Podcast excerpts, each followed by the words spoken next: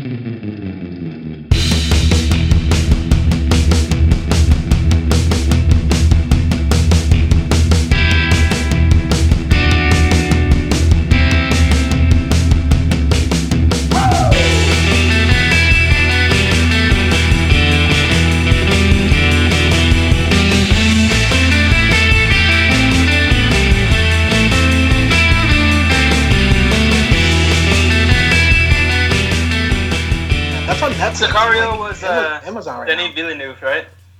Denis Uh, yes.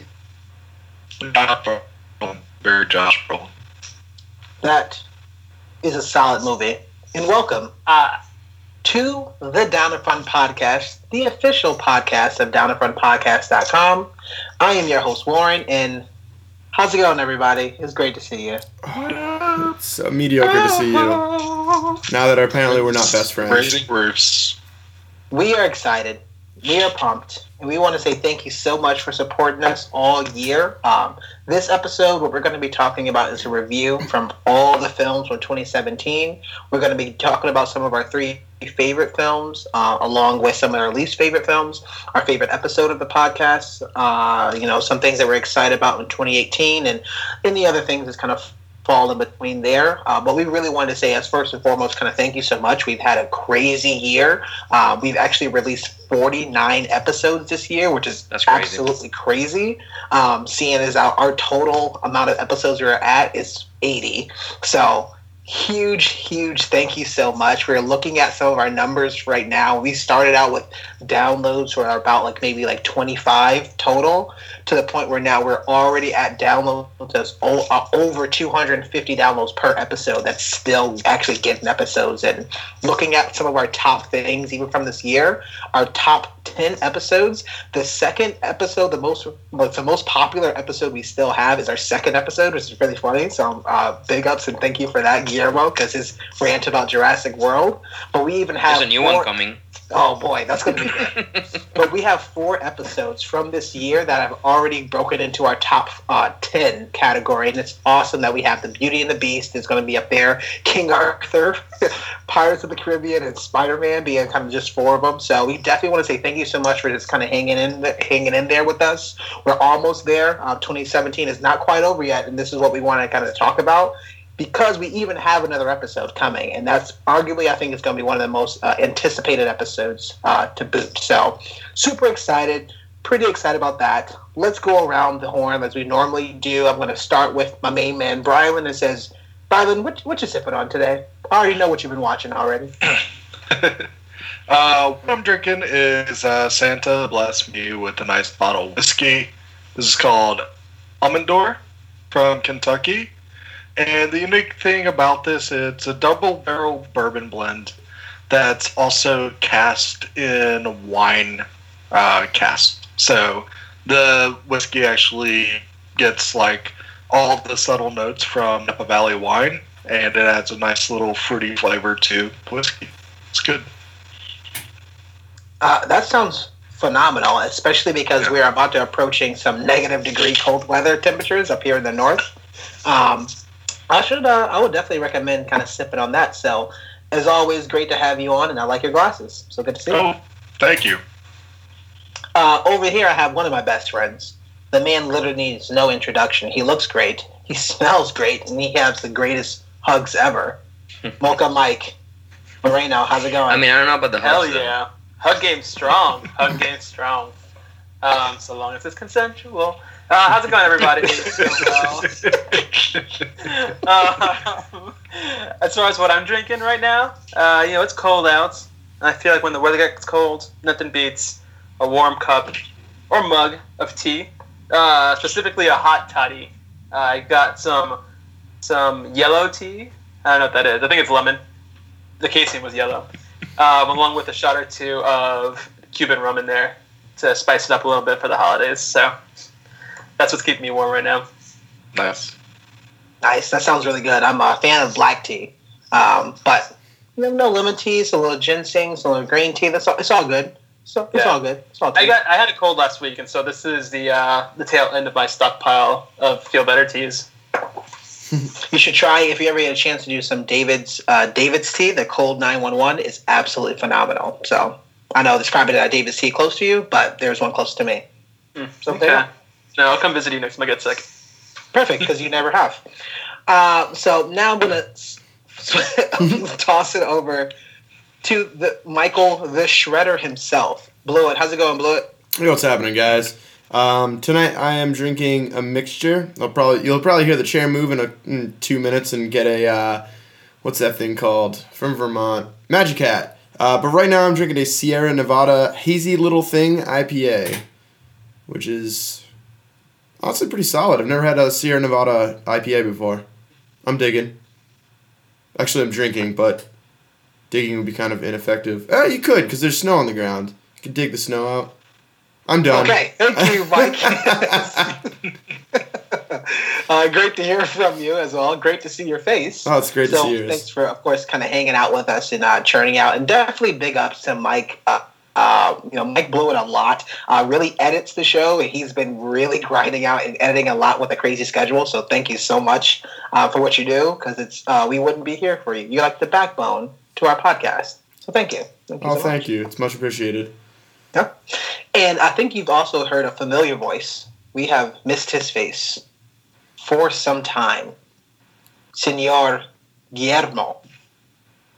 How have you been, my friend, and what are you sipping on tonight? I see it Um. behind you, so I hope something in that bar behind you. Oh yeah. Look at those things. Um, it's good to see you guys. Definitely, it's been uh, it's definitely been a while. Uh, we we figured out it was since homecoming, so that's what like five six months. Uh, I am sipping on Cambridge, Massachusetts water. Delicious, delicious water. That's Filtered straight from the Charles River itself. Mm. No, actually, I have my uh, burrito right here. oh nice. Nice. There you go. well, as always, thanks so much for kind of hanging out. Definitely kind of coming on. Uh, I know that we have a lot of other people. Uh, thank you, Jesse. Thank you, Josh. Thank you, uh, Derek, the Ryan Dowds of the world, of course. Andrew Abbott for doing the Fear Boners, which is also something new that we came out with this year. We have a new website. We're on Spotify. And it's just awesome the amount of stuff that we were able to kind of accomplish this year. So we just want to say love the website. Oh, thank you, thank you. I- I'm Yeah. super pumped, especially for where that's going to go. Uh, but you know, more and more feedback. Feel free to go in there. Like, let us know what you think. That's something that we've necessarily made for you, our fans, and put more and more content out there. Being on Instagram, we have live reactions. We have these awesome title cards from Mocha, which is amazing, and Brilund's killing it with the game cast. So that's always fun for me to put on my screen while I'm working and just hanging out with him. So we have a lot of stuff out there. And I just really want to say thank you to everybody because it's been a lot of fun. It's uh, thanks so much. Um, Yay! Yay! I am Warren. I am your host of this evening, and I am drinking our uh, soon-to-be sponsor, Arizona Iced Tea. Arizona Iced Tea. The price is on the can. Uh, What flavor you got there? uh, I got a, I got the lemonade and strawberry, Ooh, what's the name of that? What's the name of that particular combo? golden bear. Oh yeah, the golden Yeah. bear. I like them bears, bro. Uh, and it's uh, it's pretty it's pretty delicious. Uh, I do like it a lot. It's all just practically sugar. It's sugar. Yeah. But it's the best. It's the best sugar a dollar can buy. It is the best sugar. A dollar can buy. And these, these are actually on sale for four dollars, four for two dollars. So price is not in the can when it's fifty cents. It's fifty cents, smoke it. Don't hurt yourself. I feel like they should just stick to the prices on the can. I mean, unless they took the price off the can. The price is off the can? What? No way! You're They- kidding me. Here comes the price jump. sponsor. Uh, We're dropping you as a future sponsor Yeah. until you bring back the price on the can. The price tag on the can. Seriously. Oh, Put the okay, price okay. back on the can. At least for this flavor, the price is not on the can. I do have a sweet tea for my next episode. Dude, episode. just to so. see your face, it's worth it me staying up to see you. when you figure that out. I'm now doing some research God to put see the if the price is really taken off the can, and so I'm looking at the sweet tea version. Hold please. No, the price is on the can. The price is. So we've got a road can. Is what we, we, We, got. we got a road can. I don't know where this can came from. Make sure it doesn't paint the populace. That might be that might be a uh, a forgery. You gotta It watch out. You gotta watch out for authentic fake Arizona ones. iced tea. It might be Russian Arizona iced tea. Uh, maybe. It's alternative Iron iced tea. Fake iced so, tea. I mean, we're we're pumped. We're excited. We're always super excited. We're gonna keep this episode to just talk about some of the our feelings and a lot of these movies that we have. So what we're gonna do is that we're gonna I'm gonna toss it over to Brilund. Uh, Brilund, from 2017, let's do a nice wrap up. You know, what are some three best movies that you saw from this year? So, my three favorite movies of 2017, starting with number three, uh, is Your Name by Makoto Shinkai. Uh, it is an Japanese anime that came out earlier this year in the US that uh, deals with relationships really well. And not only is it incredibly well drawn and animated, but it has a simple story that has one of these amazing twists in it that takes it on to another level of depth and understanding and perspective of what life and relationships are all about. So uh, that's going to be my third favorite. My second favorite is probably the best comic book movie ever made, if not the best comic book movie this year, which is Logan. And Logan is an amazing send off to one of the best uh, movie versions of a comic book character in uh, Logan Wolverine. Hugh Jackman's portrayal for the last 20 years or so has been phenomenal, even if the movie's been bad. And they brought everything together at the right place, right time to give them probably the best send off ever. Um, it kind of makes me kind of sad that, that we got this finally great take on Logan, and now Disney is buying Fox properties, and we might get some dilution in how creative they're starting to get with these Fox properties. So it'll be interesting to see how that goes. And my number one movie of the year is going to be Christopher Nolan's Dunkirk. There's no other movie that made me feel the intensity that I felt watching this movie in the theater. Uh, the first 45 minutes of just raw, just anxiety, intense uh, emotion that you felt being with those soldiers on Dunkirk Beach. Uh, and then finally seeing the um, the relief and the breaking point of not big sol- like soldier ships coming to save them, but their friends, their family, their brothers and fathers on little sailing boats are the ones that save their lives during this uh, story and this harrowing tale. And it just speaks to how amazing of a of a director Christopher Nolan is that his technical style probably can't be replicated in a home viewing um, environment. That it you had to see this in the theaters to get the impact he was looking for, and you'll never. I'll, I'll probably won't ever feel like that watching a movie again. Can, can I cut in for a second? Yeah. I had one of my best friends watch this movie, and he was like, "Oh, it's like a regular war movie." I'm like, did you see it in the theater? No. Okay, then you don't understand what you were missing. Yeah, and I had a I had a friend do that to me as well, and I was like, "Hey, when that first shot went out when I was in the movie theater, I pretty much pooped my pants." Yep. It's amazing how good the sound just adds so much uh, tension to that movie. Yeah, it's rare that I find um, films actually be worth watching in IMAX. Um, a lot of times it's just nice to see something that's really spectacular in IMAX, but there's only been a few moments that where I felt like this is something that had to be experienced this way. Dunkirk was definitely one of them. It's yeah, and I could watch Tom Hardy watching his plane be on fire on my computer or on my TV, but seeing it on IMAX, it adds so many levels to it. Also, it's Tom Hardy. If you're listening, we still need to hang out. Yeah, absolutely. And talk We about how have a you Tom should Hardy do that. Venom. Oh yeah. Oh yeah. Who are we gonna So get on the podcast? We forget who we, we were gonna get to call in. Was it Tom Hanks? I hope.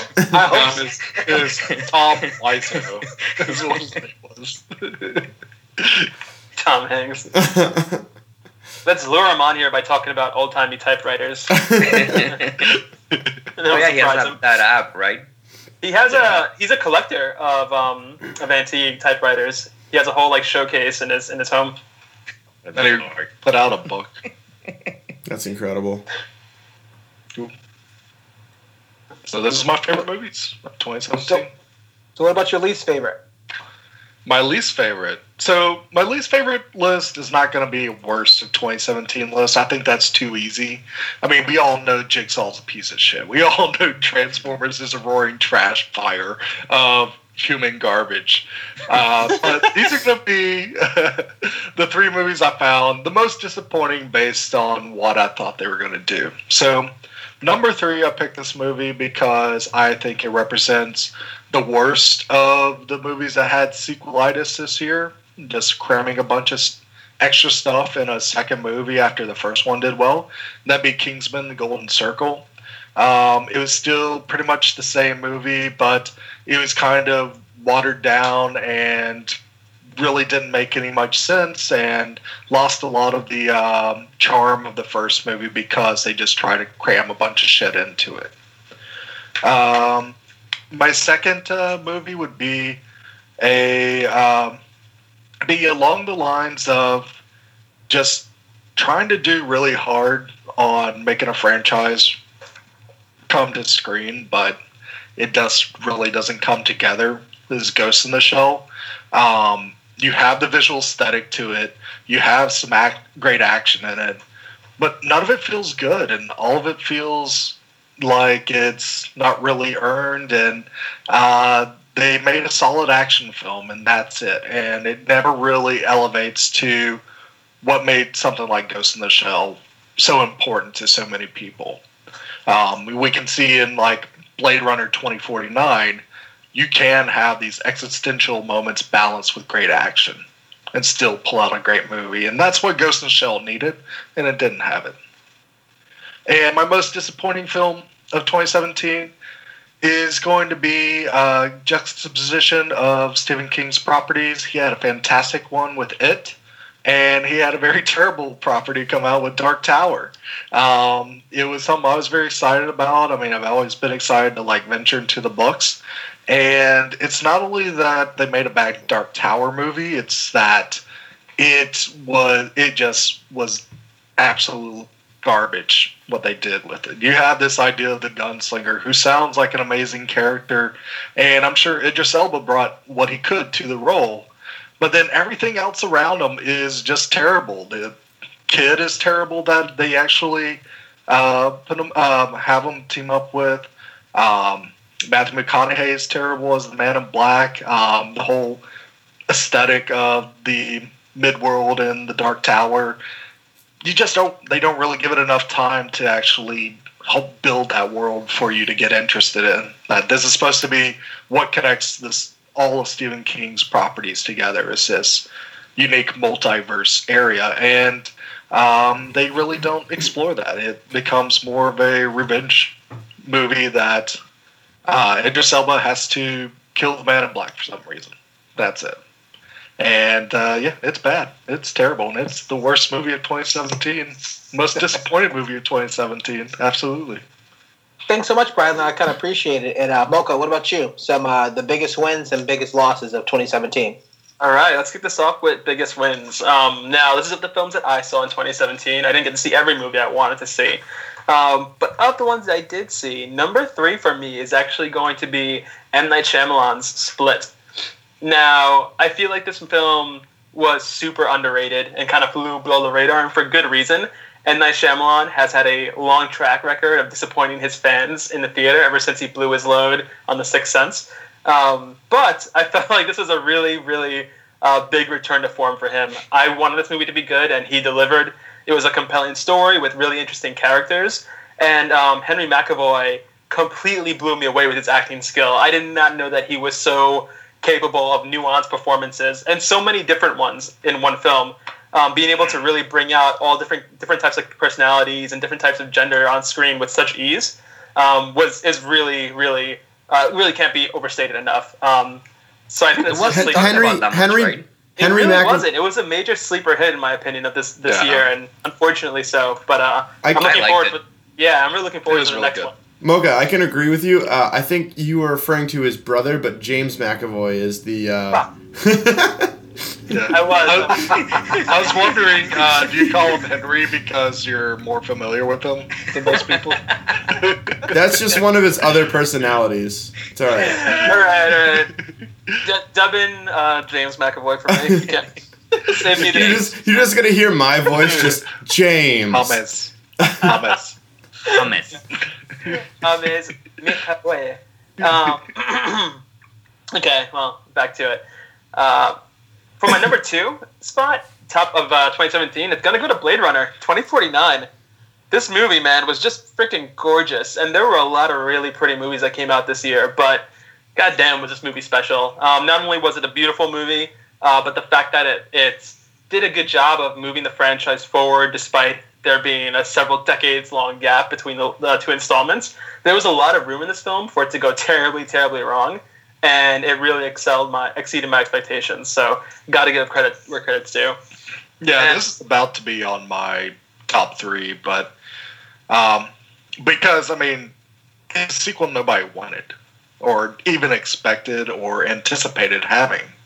You didn't have a huge fanfare or anything, but they made a sequel that works and probably makes the first movie better than what it was, and continue and like builds a universe out of this, which is amazing. And I it's didn't so really like the first one. Okay. Oh, yeah.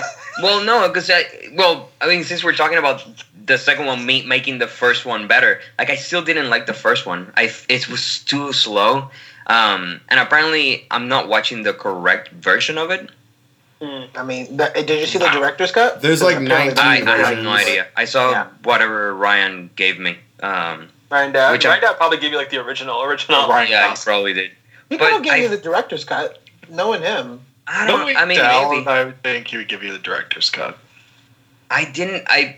I don't Either know. way, though, like I don't blame people when they have a hard time swallowing the first Blade Runner movie because it's not a typical, a typical like broadly palatable sci-fi movie that you get most of the time. It's But very this one was moody and it's easier very to slow. watch. Definitely, definitely. Like the second one, the pacing was way better than it was the. also much more intense when the action did happen. It was way Mhm. more It's- intense. It's going to be much easier to watch because it goes off of a, a an original movie, and they know. I mean, they have an outline to kind of build off of of when you know the original Blade Runner. The outline was the book, so it's it's much different. At least what people want to watch, I think. So it's going to be easier, but it's also a sequel, right? So they also can get the sequelitis as we talked about. Yeah. Overall, though, at least for its for its visual impact, um, I think it's worthwhile mention for for my personal list. Um, but on the number one slot, um, and this may come as no surprise, but for me, it is Logan. Um, Brian already went ahead and said a lot about this movie. It definitely gets my number one spot just because, uh, for someone who's been a co- fan of comic books since he was a little kid, um, to see a movie come out that can so widely reach a mainstream audience and generate wide appeal while still being so so so focused on the characters and what made them special in the comics and really drawing from that uh, it was just impressive impressive and unprecedented i didn't think it was something that i that i could expect out of um, any of my superhero movies that have come out so uh, it was awesome getting a chance to see them do a really good job and give a great send off to an actor who has shepherded his character for like what 17 years for, by, by the end of it That's just crazy that it's been 17 years. it really is and hugh jackman needs to get the props for Dude that gets hotter and hotter every year. He For does. sure. He's He's, like yeah. Mike, he's like Mike Blewitt. It's crazy. Oh, it's Hugh nuts. Jackman is the uh, like the living personification of global warming. He gets hotter and hotter, whether or not you acknowledge it. He's getting hotter. Plus, finding that ten-year-old girl to play uh, Laura was Oh yeah, that was really fun. good. Dafne Keen, sh- huge shout out to her. She's the like best female actress of the year. Those are definitely my, my, my top three of 2017. Uh, as for the bottom three, um, I'm gonna try my best not to like fly into rage with the mention of any of these movies. Um, but number three, worst movie of the year for me was Pirates of the Caribbean: Dead Men Tell No Tales. That movie was trash. It was so bad. Um, yeah, I'm, I'm not. But that's on you. Why you watch that movie? Well, because I was the only other person who would was willing to review it. Mike. Because I mean, at this point, there are how many movies of those? That's Six. the fifth one, I think. Five, Yeah, five. six. Oh, God damn it! like And only the first one was good. Um, so moving on to my number two least favorite movie of, of 2017, um, and this is going to be a divisive one. Uh, I'm sure there are some people, maybe in the room, definitely at home, who might not agree with me. But my number two least favorite movie was Mother by Darren Aronofsky. Um, this movie, man, like at the end of the day, it was just like a two hours of Darren Aronofsky jerking off in front of the mirror. Um, like Go it was really about him. I feel like, um, and while it had a lot of like cool aspects to it and some good stuff, overall, it just like it just felt like I don't know. It just felt like there wasn't really a good sense of magic in this movie. I don't know. I, it's hard to put into words without like talking about all the individual things about it that I disliked. Um, but yeah, this was one of the more divisive movies of the year, and I fall on the negative side of that that scale. What do you have against Javier Bardem? Nothing. Yes. He is the best. Thank you for calling that out. Javier Bardem is the best thing about every movie he's in, hands down.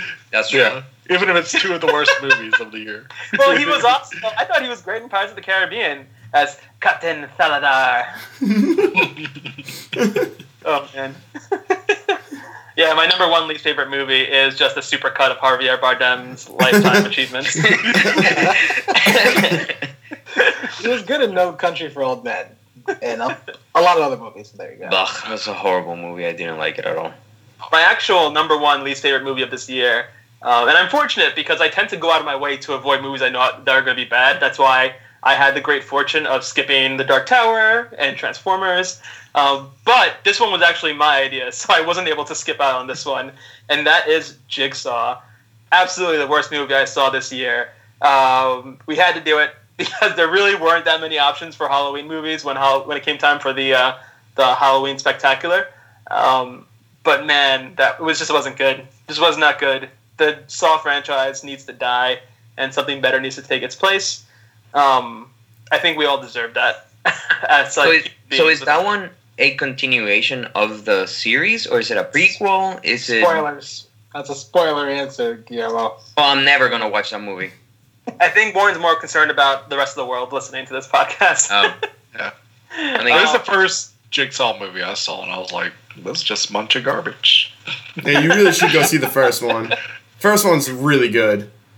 No, no, he said this was the first. Not the first was bad. No, no, I'm saying I'm saying he should Oh. see the first one because the first one's really good. There's a Oh, for reason. sure. There's Like a Saw. reason. Good like the original Saw movie. Yeah. that was yeah, pretty good. one was pretty groundbreaking, and then two was actually a good continuation or like outgrowth of the mythology. But after two, like two was okay, and then everything else after two was just bad. Okay. Nope. Everything after one is bad. Ah, two Just wasn't too bad. Number eight, I believe it was, is my number one least favorite movie of this year. Wait, those are eight movies.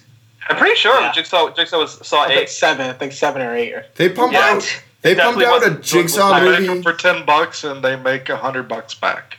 Yeah. Wow. They pumped Yeah. out a new one of those every year for like seven years in a row, which is unbelievable. And then they That's took like a five year break, right? Yeah, it was a long time. And then they finally came back to all of the adoring Saw franchise fans who are clamoring for another movie and said, "Here, take this." It's Yeah. trash. terrible. How terrible. But yeah, Oh, those are my top and bottom of uh, my tops and bottoms of 2017. we all love the tops and bottoms. Uh, mm, Blewitt. Give me your tops and bottoms of 2017. All right, my tops and bottoms. First of all, Warren Jackson, uh, ambiguously Mhm. both tops and bottoms. Especially Um, the bottom. He's more Thanks, man. Uh, so for me, uh, my third favorite movie of this year, Get Out. Uh, I thought that was the perfect blend between comedy and horror, where you kind of uncomfortable the whole time, which I think I think a, a good comedy should be like. You should feel uncomfortable listening to good comedy, um, and I can't wait to see uh, ambiguously either Key or Peele. I kind of forget which one did the uh, Get Out. Uh, their next steps. Jordan Peele. Yeah, yeah, Jordan Peele, because like they clearly have a very, very good understanding on how this the, the whole movie making business works. Uh, Keanu was also great, but that was a couple years ago. Um, my second favorite uh, comes as no surprise because I named this as my most anticipated film from last year. The last time we did this wrap up is Thor Ragnarok. Uh, to me, you know, it it wasn't perfect in any imagine, but like it was a d- big dumb blonde dude hitting things with a hammer for two hours, and for me, I'm into that. I'm very much okay. Uh, we there was a big uh, green dude who also hit things for about forty five minutes, and I liked that. And there was a chick that swung a sword around for about fifteen minutes. Again, very much okay with that. Um, yeah, the music was amazing, and the visuals really brought something new to uh, the Marvel universe. For me, the most, uh, the best movie that I think I saw, and the movie that I probably, this is kind of how I answered this question. The movie that I'll probably revisit the most in the future is definitely The Disaster Artist. Um, I freaking love the room. Like I don't know if I made this clear enough in our room pod, or like the Disaster Artist part podcast, but the room is a movie that I've seen arguably second to only Cool Runnings, which I just watched again for the twenty fourth time in a row. On VHS. Uh, yeah. Oh, I ha- yeah, I have it. I mean, I have it on VHS, but we watched it on Netflix. Um, so like, arguably, I've seen this movie the second most times, only to that, and to see a film done with some of my favorite comedians, um, in a very honest, truthful way that brought out the weirdness and also just like the honesty behind behind this film was amazing. Like out of all those like Logan, Logan's hard to sit through. Logan's like a real tough one to just put on and just like watch because of like how deep it is. Um what's it called? Uh what was the other big one? Um like Spider-Man, that was cool, but uh, but again, uh Dunkirk, again, I'm not to watch Dunkirk on like a sit like a Saturday afternoon. But Disaster Artist, I could probably put on any Saturday afternoon and watch any 30 minute chunk of that and have myself a grand old time.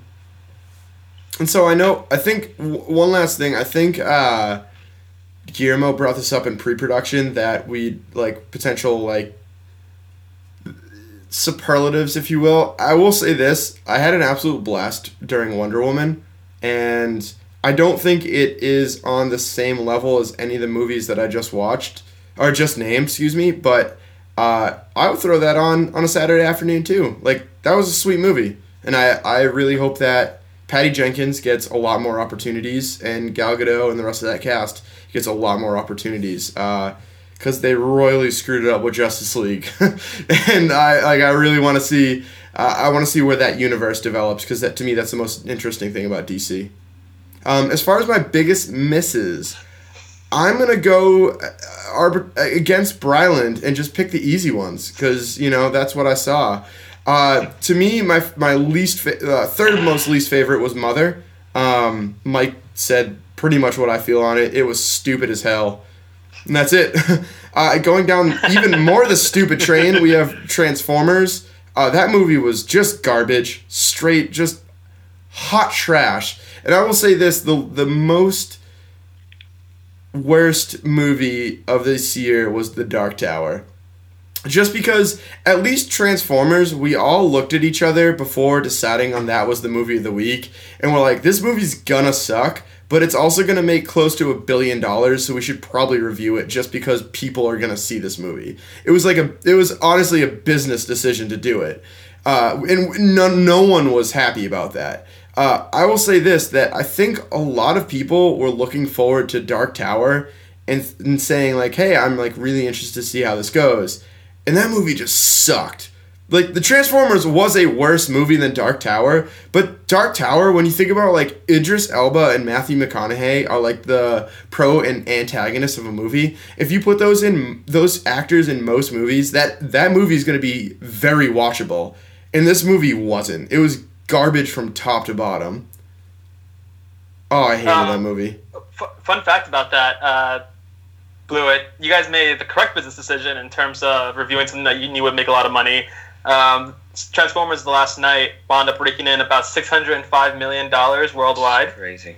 as opposed to the one hundred eleven million worldwide that Dark Tower brought in.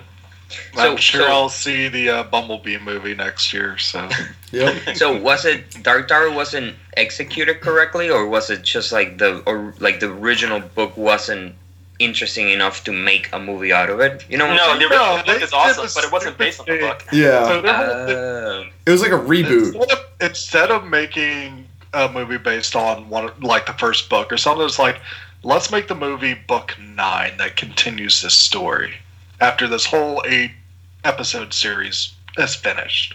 ah, okay. It was Yeah, so So really it didn't really it was, make that much sense. It was stupid from conception through execution. Let's just put it that way. Which is a damn shame because Idris Elba deserves better. Yup. Yep. It's so good. Yes, he does. I'm actually gonna. Uh, so I want to go uh, next here, uh, Mike, because we have the same exact uh, shitty movies, and I'm gonna start there. Switch up the uh, order just a little bit because I thought uh, number three, Dark Tower. We've already talked about that uh, in there. Uh, number two, Transformers. Why? Please stop making these movies. but at the same time, I'm probably still gonna go to the theater because, you know. Uh, but number one was Mother, and just like Mocha, yeah, just like Mocha said, we watched that movie together, and I remember we got out of the movie theater, walked. and I think we walked about like maybe thirty minutes or so to get somewhere, and couldn't find a single word to say one thing we liked about that movie. Uh, and it was very difficult. After about a couple days, then we are like, "Oh, this kind of happened." So that was uh, shitty movies all around. So- There is one word. It's Javier. Well, Yeah, that's fair. oh, or, or, or trash, but you know, who knows? Who, who knows? Yo, one thing I'd Huh. say, I'm actually glad. th- I didn't know this, but I, so Transformers only made six hundred million dollars. Six hundred five. Because the one before it, I thought made one point one billion. Oh God. So like it's it's losing traction. Like they might kill it eventually. Half a bill, half a half a bill is still nothing to scoff at. It's nothing to scoff at, but it's all it's almost like a fifty percent return from the previous year. So that's not good. That's it. And I also wonder how much of that is domestic. I know that we can kind of break that down because I know that domestic is not very large. no. It's all it's all based in China. 220, 230. So the domestic for the last knight is one hundred thirty million. Oh, wow. Okay. Yeah. Mo- No. Most they So are it did not literally do great in making America. they are literally making these movies for China. That's it. Yep. China. China. Meanwhile, Transformers: Age of Extinction, Extinction, Extinction made 245 million gross and a 1.1 billion worldwide. Yeah. So, so- yeah, you're right, Blewitt. That's almost like a 50% uh, loss in worldwide uh, revenue. yeah. They're gonna. So Jackie Chan replaces Mark Wahlberg. next Nice. Uh, I. Jack Oh my. Chan replaces uh, Bumblebee. Instead of a huge Ah. robot, it's just a an Asian dude. Jackie Chan in disguise. It's for revenge. I would, dude. If Mark Wahlberg tries to climb into Jackie Chan, I would watch that movie. It'd be four and a half Yeah. minutes long, but that, yep. So, talking about my favorite, so my top three uh, movies of 2017. Uh, number three is going to go to Lady Bird. Uh, a, I saw that movie during the week of Star Wars, and it was completely empty theater, and it was awesome. I'm surprised a lot of a lot of people aren't necessarily talking about this movie. Really talks about just relationships and expanding and how people kind of grow, and kind of takes you back to a time in which when you were gra- about to graduate high school, some of the choices you made. So uh, I think that was a very powerful movie. I really wish a lot more people to see that. Uh, number two is going to be Coco. Man, this movie was gorgeous and beautiful, and just literally every part of this movie was uh, phenomenal. Especially kind of putting in music into this actual realm. Uh, and I love animated movies, so that definitely has to be up, up top of there. Uh, then my number one movie has to be Get Out. That movie, uh, uh, amazing fine line between kind of comedy and horror, much like um, uh, Blue was talking about, and especially a, a first time director just blowing it out of the water to the point where people are like, I'm not even sure how to even gauge this movie. It's it's so good. I really wish more and more people would see it. Like even before the hype, I wish we could time travel back so everybody goes sees that movie. Although it breaks a bunch of other records, I know he's gonna win some stuff too. But just as a movie, like by itself, I can definitely sit down and watch that movie a couple times because I, although I may know what's gonna happen, there's still gonna be some small things I'll pick up on. So uh, those are my uh, top and bottom movies. Do you know if he uh, if he had anything to do with directing the like the show Key and Peele?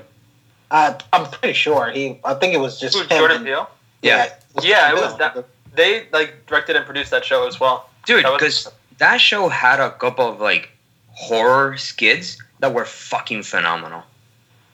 Oh, oh yeah. Were they legitimately creepy? Dude, yes, absolutely, absolutely. Especially the one where it's like the frat brothers and they have like the the ghost. That's good. it was it was be- beautifully shot. It was amazing. I love that show. I mean, check it. Check that show out on Hulu. It's so good. Yeah. Uh, so, all right, Guillermo, how about your Yes, boy? yes. Tell me about some of your best and worst movies of 2017. Um. Okay. So, tops, super easy. John Wick two, Logan. Ooh. But to be fair, those are easy because those are just satisfying a emptiness that I had, and I just want them because Logan is just so good, and John Wick. I've seen the movie like a hundred times. It's so good. But the actual top three, Blade Runner number three. I think Blade Runner trends. Even if you don't like the Blade Runner, the first one, which I didn't. I went to see it because I just wanted to see that universe again, and I think Blade Runner almost transcends like the the the the form, and it's almost like you're watching like a poetry or like or it's like like I don't know like a painting. Like I want most of those shots in poster form and just see them in poster form. That that movie is so pretty. Mhm. Um, Yeah. Denis Villeneuve and Roger Deakins, Oh they're God, no slouches. so They can make shit look beautiful. it's insane. um, so that movie made me coming come out of that theater like I watched something special. Um, second one, Dunkirk, pretty much for the same thing. It's not perfect. There's not a lot of dialogue. It's very like heavy to watch. It's it's you don't know who's the main character. You don't know who you're supposed to like. Like you don't know what's going on. But just the experience of that movie it's almost like it transcends the normal war movie, the normal just going to the movies and see that movie. Like I, I, I don't know how to explain. it. You have to see it in the theaters. Like it's, it's just there's no other way.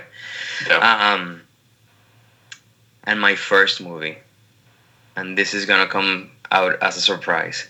It is Last Jedi.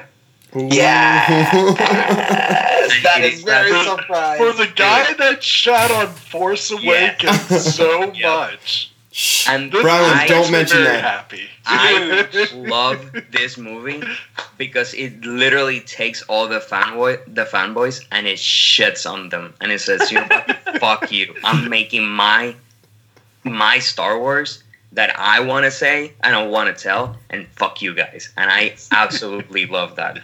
Star Uh, Wars Episode Eight. Fuck your fan theories. Dude, I when I'm so glad. it's so irreverent that I cannot. I, I was losing my mind. Uh, I loved it. Um, there is a dark horse. You guys should definitely watch uh, Personal Shopper. That's with uh, Kristen Stewart. I hear that. Um, it's a really cool movie. She really, really performs the fuck out of that movie. She's really good in it. Um, bottom threes. Bottom threes is not necessarily that I didn't like them. I think that the error with those three movies it was overhype. Um, so Thor three. It's not that I didn't like it. It's just that it was way too much overhyped, and I watched the trailers, so the I like already knew the the cool parts on it.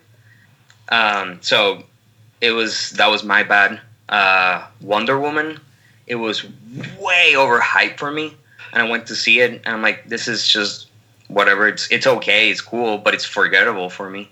Um, and my first one was Alien Covenant. I absolutely love Ridley Scott, and I love the Alien world, and it's just not working out. It really isn't. Um, it's so forgettable. It's it's not giving us anything new. I just don't. I don't like. I didn't like it. So Yeah. too many dumb things. Too many dumb things happen in that movie.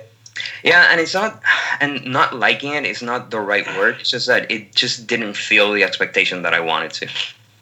Guillermo, I really agree with you on the Wonder Woman um, aspect. Like, I like Wonder Woman a lot, Um, and I think I mentioned this during the actual recording we did, but you know, Wonder Woman is a very okay superhero origin movie, Yeah. But it's the Citizen Kane of the DCEU, Yes. um, and that's where the problem is. I think that the hype was worth it if you compare it to everything that came before it, um, but overall, it was just like a really good standard superhero. It was okay. story. it was definitely good. It's a it's a it was a step in the right direction for them, and I can sort of see it try to like them try to like fight it out in Justice League, which is like okay too, Eh, but ah, it was too overhyped. It was too overhyped.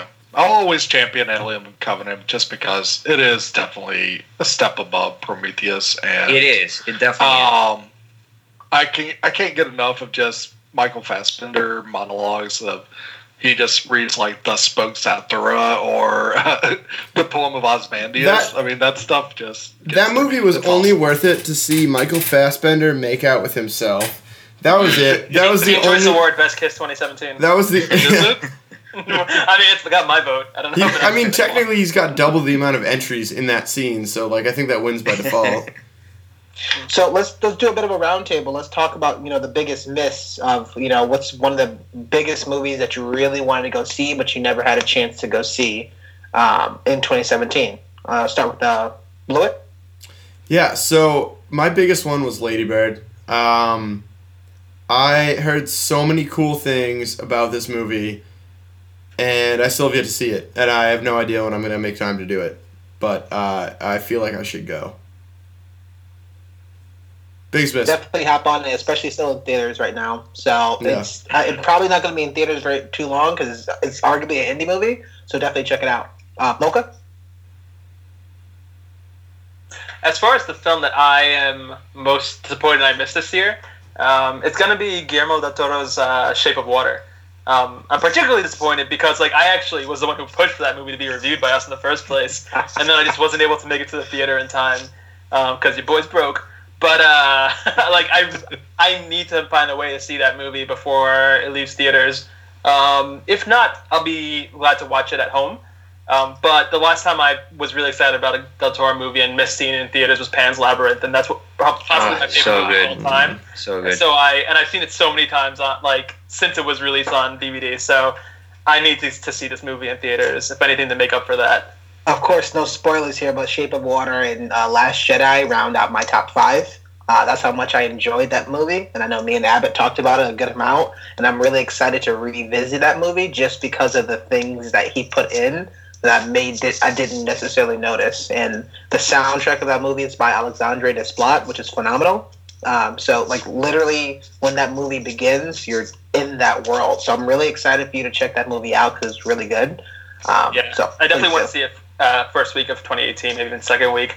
Um, I do need to give a special shout out though for a missed opportunity film as well. Um, and this shout out goes to the film Wolf Warrior 2. Oh yeah. I don't know if anybody here is familiar with it, but Wolf Warrior 2 was the number five highest worldwide grossing film of 2017.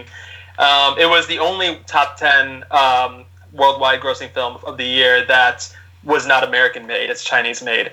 Um, and yeah, it seems pretty interesting. It did gangbusters in terms of um, uh, in terms of its results in the theaters. It's the second in a franchise.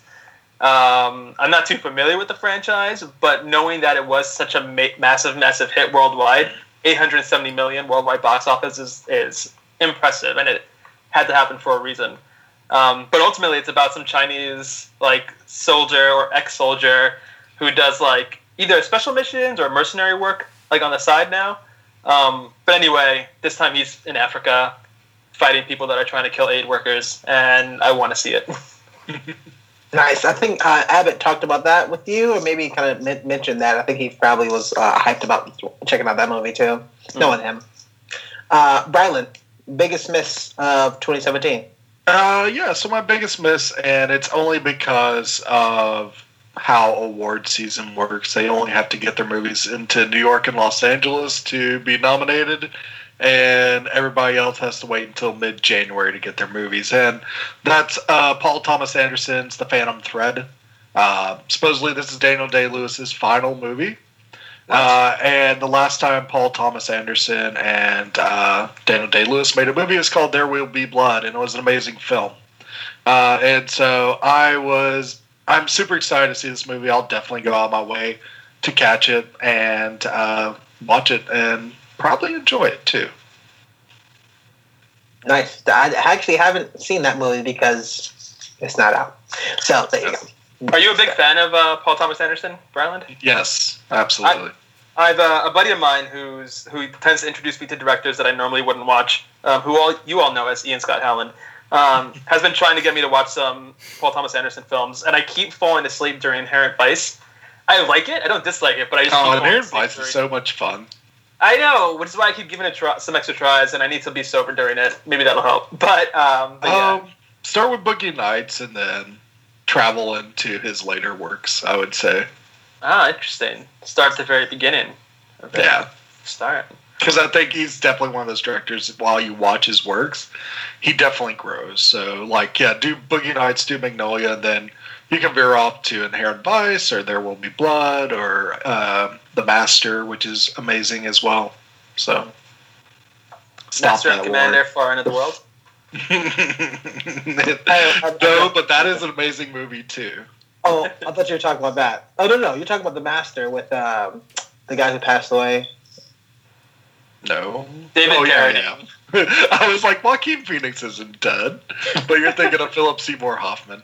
Thank you. Yes. uh, I saw the other movie. The other movie was Russell Crowe, isn't it? So I've seen that too. Master and Commander, for End of the That's World. Yeah. I, don't. And Paul Bettany. I mean, he's great because he plays Vision, so that's good. Yeah. Uh, Guillermo, biggest miss that you really wanted to see? Um, I really want to go to see uh, it. Um, I didn't get a chance to see it. Um, obviously, Get Out. Um, and I've been in, uh, reading a lot about Lady Bird, and I want to see that one too. So all of our best movies that you did. Pretty much, yes. Pretty much. think, Hence, one- that's why I don't come to the podcast anymore. that's fair. That's okay. we, we miss we miss you every day. I think one of the biggest ones that I wanted to see is because it's uh, the director, Martin McDonagh. Uh, it's called Three Billboards Outside of Ebbing, Missouri, and he this is the same guy who did um, Seven Psychopaths, and he also did In Bruges, and he actually started as a playwright from the Lieutenant of Inishmore.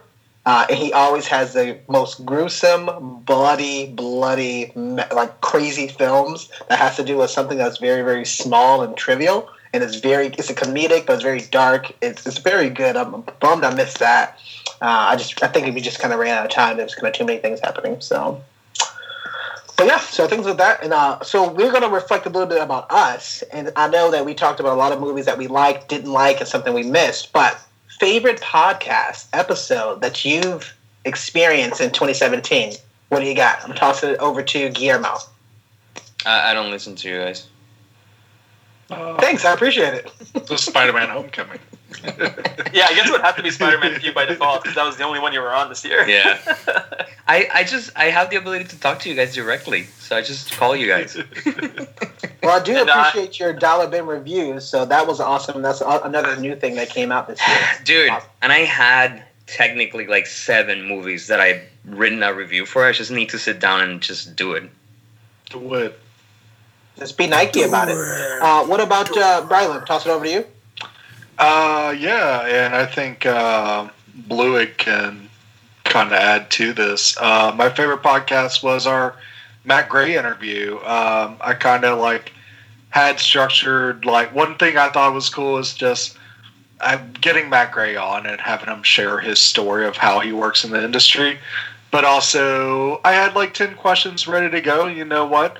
The interview, once you get Matt Gray rolling, just let him roll. And he has some amazing stories to share. And it's really cool to see his perspective on the uh, filmmaking industry as well. And he has something very interesting whenever I sit down to talk to him is that he doesn't like he can adjust the way that he talks to somebody like me that doesn't know a lot about it. And we can have like a cool conversation without him being like too highbrow for me. which I really appreciate because he's you know he's he's a fan of films and actors and directors and all that. So it's really cool to see um, him sit down with you guys because he's he's phenomenal. He's a cool dude. yeah, he was one of really gets ones. Yeah, he really gets the love behind why Yeah. people love movies, but he also understands like why people are so obsessed with working in it and how uh, how it can be a very serious and stressful thing for people to get a role right Yep. At times as well.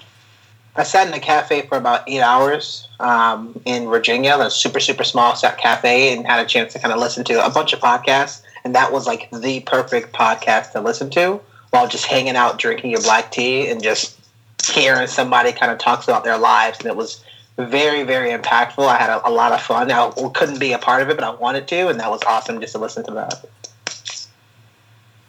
Uh, it. Anything else? Yeah, it was the same thing. Uh, honestly, not for nothing, but it was probably the most memorable to me because it was different. You know, we do week after week, we do a movie review, we talk about our wins, losses, and our final grades or final thoughts. Um, this was completely freeform, and it was, I think that when you think back, whatever is different by default stands out. And I think that for me, that is the defining podcast of this year. I think we had great thoughts on a lot of other movies, but that's the one that really is like, well, that was cool. We did something very different and very unique. You know, we've been running this thing for we did, we celebrated two years over the summer, right? And so Yeah. and so in two and a half years is the only really different one, unless you you know unless you count like Abbott's Fear Boners episodes. Boners. Yeah, but like it's one of the, you know it's again it's one of those things that like it stood out on its own as a truly unique experience for our podcast, and we're working on getting more people to do it. You know, going forward, um, but that is a little harder to do because none of us live in Yeah. Los Angeles. Warren, Yet. Dun dun dun. dun, dun, Just, just dun, saying, da, Warren. Jackson's moving to Los Angeles. Um, Volka? Uh, let's see. Let's see. My favorite episode of the year. Um, this one changed. I think when it came time for our second anniversary podcast, I still referred to Logan as my favorite one because that was the first podcast I was on. Um, but it is now officially the Jigsaw episode, aka the Fear Boners Halloween Spectacular. Um, for those of you who didn't get a chance to listen to it, we uh, linked up with Rob Cho of, of uh, Not Another Gaming, um, the Not Another Gaming podcast, and brought him on as a guest uh, during that episode since he's a big time fan of horror movies, and it was just really fun getting to know him. You know, during the whole process of like coordinating the event, as well as just having a guest speaker on um, to talk to just talk shit for an hour and a half about a really bad movie. Um, it was super fun and one of the uh, the wackier episodes I feel like, and it was just like a unique experience. So uh, that definitely my favorite for the year. I had so much fun doing that, dressing That up was and just oh, just having just Rob and Abbott just going at it was amazing. So that was a lot Yeah. of fun. Um, yeah, I will say my favorite one was when we had uh, our first ever podcasters. I think we had three at the same time with Dylan, uh, Megan, Arnold way out in uh, LA. Dylan was in Colorado, and we had Caroline that was uh, in person for the Beauty and the Beast. And I think that was a hilarious episode. Uh, took a turn, but it was still a lot of fun. Uh, especially when uh, that was the first time that somebody, I think one of the people in actual in person, like we had a great, a lot of disagreements. But you know, in the end, I know I'm always right, so that was one. Mm. Mm. Yeah, but you told me I'm always right yesterday, so there you go. Yeah, yeah, yeah. Uh, as we're getting ready to uh, finish up 2017, we have you know just a few more days left. There's stuff to be excited about for the future. Um, there's stuff to be excited about for our podcast, for our team to be growing and everything. But what's one movie? I'm going to start with you, Brilund. What's one movie for 2018 that you're super jazzed about? Uh, there's a lot of cool things on the plate for 2018, but I'm gonna say uh, the one that I'm most jazzed about is Han Solo. I want to see Han. I want to see Lando kicking it in the galaxy, having fun, playing some sabacc, Chewie hanging out with them. I think it'll be a lot of fun. Just like the Last Jedi, watching that again just reminds me of the magic of Star Wars. And when you have a Star Wars movie, there's something special about it. So I cannot wait to see that. Nice. I have no idea what that movie's about, and I'm not going to watch any of the trailers, as always. So thank you. Yeah. Uh, Mocha? My most anticipated film of 2018, and this was hard because there's a whole lot of good Marvel movies coming out that I'm super, super stoked for. But putting aside my fanboyism, um, I think that the, my most anticipated film of 2018 is actually Incredibles 2. Um, Incredibles is one of the best, like, like funniest Pixar movies ever. I loved Incredibles. It was so much fun, and it was such a huge success. And one thing Pixar does really well is if they do make a sequel, they wait and they take their time and they make something really special. They did that with Finding Dory. Um, I can't say Great the same movie. for the for the Cars ser- franchise because that's sort of its own its own weird thing now. But um, I really think that Incredibles two is going to be something special as well, and I can't wait to see uh, see what comes of it. Yeah, I think one of the only like Cars two may be the worst, but it's actually not very many. Like maybe one or two Pixar films that's like probably shouldn't have made that. They tried to come back with Cars three, and it was much better than two. But still, that franchise should have probably stopped after one. So there you go. Uh, I'm going to toss it over to uh, Michael uh, Blewitt. Yeah, so the obvious choice on everyone's mind, I feel like, and I, I think we should get this out of the way because uh, I'm going to dance around it. Uh, Avengers Infinity War. Right. Like, that is the culmination. That's the culmination of 10 years, and th- the trailer alone had so much hype going into it. And then we saw the trailer, and uh, I'd like to brag for a second. Uh, I, I logged on to YouTube in the first like four seconds it was up. I, I got viewer number 56 on that trailer. Whew. It was crazy. I know. Ladies, don't throw yourself at me. 56 viewer. It's not like I was 34. But uh, I digress. Um, to me, the most, uh, the movie that I'm looking forward to besides that one, the most is uh, Super Troopers. Super Troopers 2. What a stupid, stupid comedy that they made in like 2003. And I just can't wait to see them develop that again. Like, that looks freaking sweet. Has there been a trailer yet? Uh, yeah, it- Uh, yeah. it's like a it's like a teaser Pretty though. humorous. Yeah, they basically so, just like, make fun of the jokes they make in the first one. It's like all you want to see out of a trailer out of it. Guillermo? Um, I'm looking forward to going Unsullied. I don't want to watch any trailers, Yes. but because it. Here's the thing. Like for example, by Warren. Well, because the thing is that you get overhyped, and then you overthink the movie, and then you over like it's it, it's it's too much, and then you you don't really like it. Like for example, one of my favorite movies of all time is Halloween, and this next year they got uh, John Carpenter and um, uh, ba- basically just out of retirement, just go let's make this movie. And Jamie Lee Curtis is gonna be back and they actually Activia. signed and they actually signed in Nick Castle, which is the original shape, like the original Michael Myers, to come in and, and like do Original this. shape. Well, I mean, it's called the shape. No, yeah, you're right. I um, guess. So like it, and they're they're essentially scraping all the sequels, and they're just going back to this movie is gonna be like a continuation of the original movie.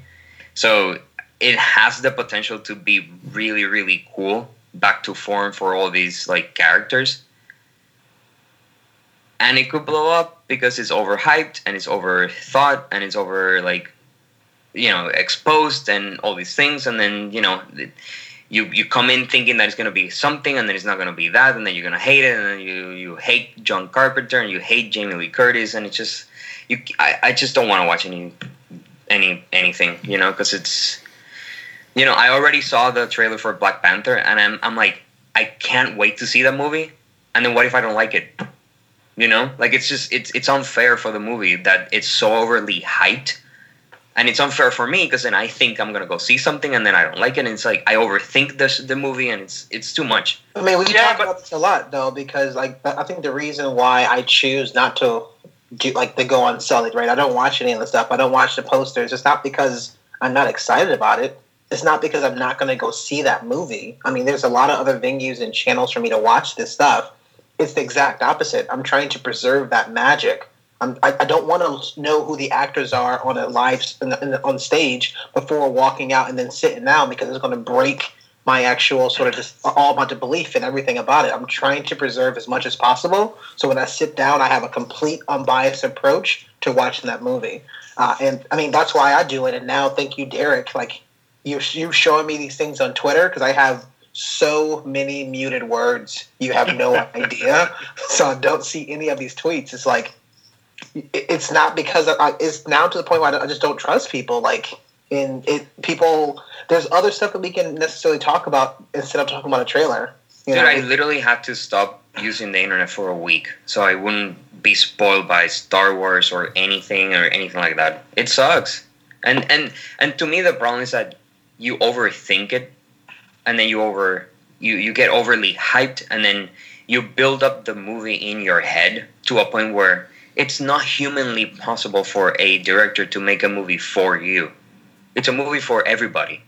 And it's it's hard and, and it's it's not fair, you know? and and it's what I said. Look what happened to Thor. Like if I didn't know that Hulk was gonna be on Thor three, I would have lose my mind in the theater.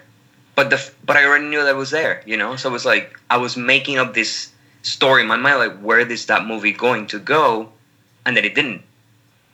Yeah, I feel You like know? Everybody can agree. Anyone who who enjoyed the Thor movie can agree that had that spoiling Hulk's presence in the trailers was maybe necessary, but also extremely ill advised. Because um, Yeah. that would have been one of the most amazing reveals in any. Absolutely, absolutely. Nah, uh, nah. Yeah, I'm fine with it. I was Yeah. so amped about that. It was like that's awesome, and then I saw the movie and I was like, that's awesome. Yeah. I'm not anti it per se, but I do think it would have been more awesome were it a complete surprise. So Yeah. I, you know, I'll give you this. I since Ant Man, um, they ruined the Falcon's appearance in Ant Man in like one of the TV spots that ironically I saw during like the NBA Finals. Uh, and so it, it was one of those things I was just watching with my friends, so there's no avoiding like on a huge TV at some bar not seeing that, and that kind of ruined that appearance for me but it was only a five minute scene. I, I since that movie, I've stopped watching TV spots. I'll give Warren this: Mhm. like the oversaturation of last minute get butts in seat marketing is definitely been a better approach to movies, but also like the films that I've been following the production for like months on. I'm fine with seeing the like the trailer. If I'm seeing like set pictures and like set rumors and casting rumors and all this stuff, seeing like a fully fledged like actually CGI'd trailer is kind of payoff for that. Dude, how many times have we seen the Black Panther trailer? We've seen it like a hundred times at work because it's so good. thousand and seven. Oh, the the, But then it's like the but it's like Avengers. you're so overhyped by it, you know. the No, no, I- because I, can. like for Marvel movies specifically, like currently, if you're a fan of Marvel movies, then you exist in a perpetual state of hype. They plan these films; they have three a year, and they plan them out years in advance. And there's never nothing for you to be hyped about. So at the very least, for Marvel, it's just like like hype is what it is at this point. Yeah, and Yeah. Black Panther is probably like right up there with Han Solo for me for movie I really want to see next year, just because that movie's gonna mean so much to so many people. Yep. It'll be amazing to see that energy. yeah, I If it's played off well, it's gonna be phenomenal.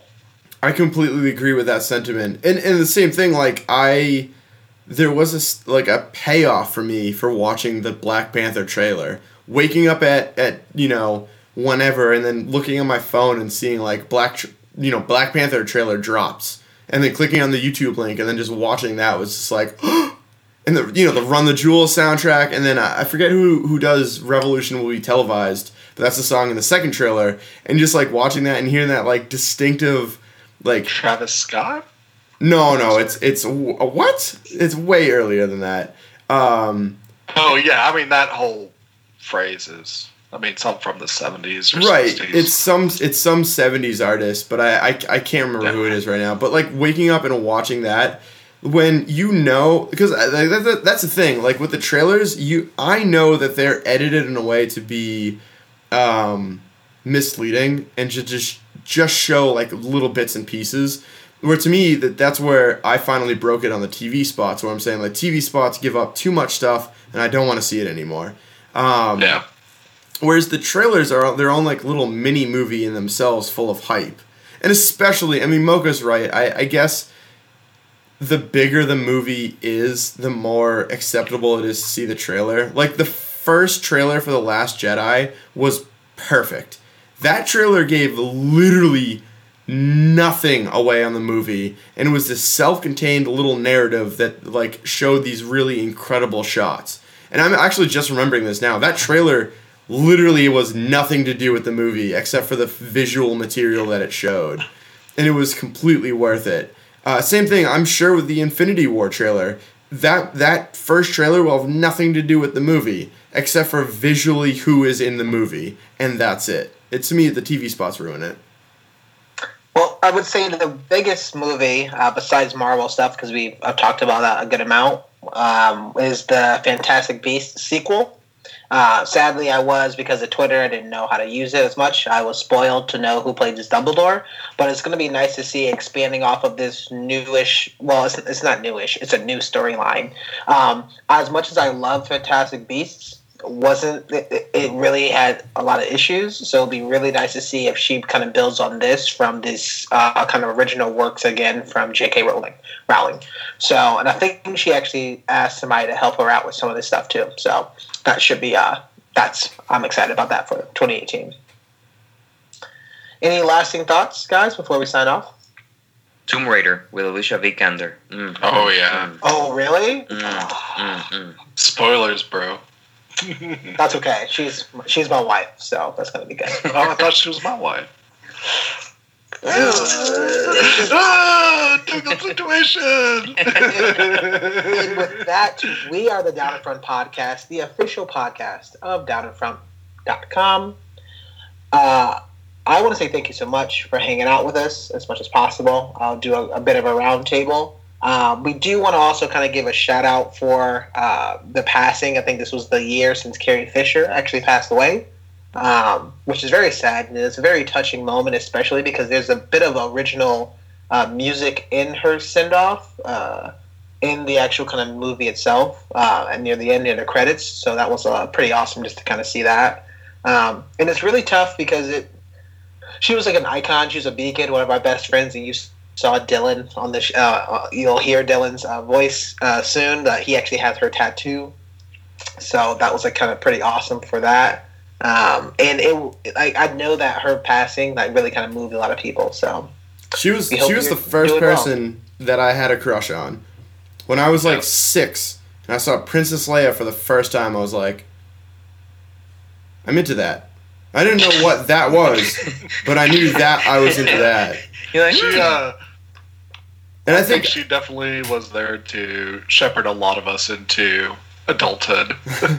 But I mean that I mean when Aside from that, she was also a feminist icon. Right, well, that's you what I was- really, I was like, gonna say, really- I it's think like that really cool thing, giving a whole bunch of women out there a like model, just a badass chick to. Uh, Dude, and I and she was a great writer too, which is phenomenal. Like it's just She's coming out.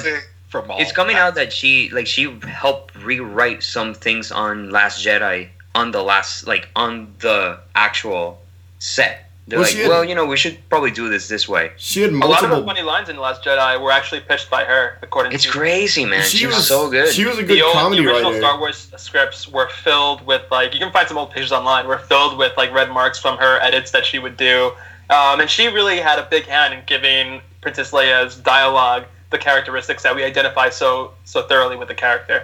Um, she was a powerhouse. she was definitely awesome. so rest in peace, Princess Leia, Mm. Carrie Fisher. You will be missed. Thank you, Brilund. Where can we find where you work? Uh, you can find me waiting with unbridled anticipation on Twitter for Club Dread 2 at Brilund, B R I L U N D. I think uh, Mike Blue's the only person here that's seen Club Dread. I've seen it. Okay, awesome. Uh, and uh, you can also find uh, my many movie reviews on Instagram at I am Brilund. I put one up recently for Bright, and I just saw Molly's game recently, so look for one on that too. And I also host the Gamescast, twitch.tv slash Down in Front Podcast. We are getting through Doom. We're going to come back with a newish format where play for a little less time, but more times per week. So a little bit more consistency, which would be fun. And we got some cool games lined up. Nice. It's always Would you play. FIFA. Ah, no. well, Guillermo, you're not very good at FIFA. Hey, Mocha, where can we find more of your work? Yeah, you can find me on Twitter, um, shedding my holiday cheer and donning a coat of 2018 existential grief. Um, you can find me there at Mocha Mike Li, as the Lord intended. Um, unfortunately, you cannot find me at Mocha Mike. Um, the man who holds that name is sort of like my ghost of Christmas past, in that he haunts me, except there's no purpose, and it's just going to be this way forever. Um, so until then, twitter.com slash mokamike.li. Um, you can also see some of my photography work on Instagram, instagram.com slash mokamike.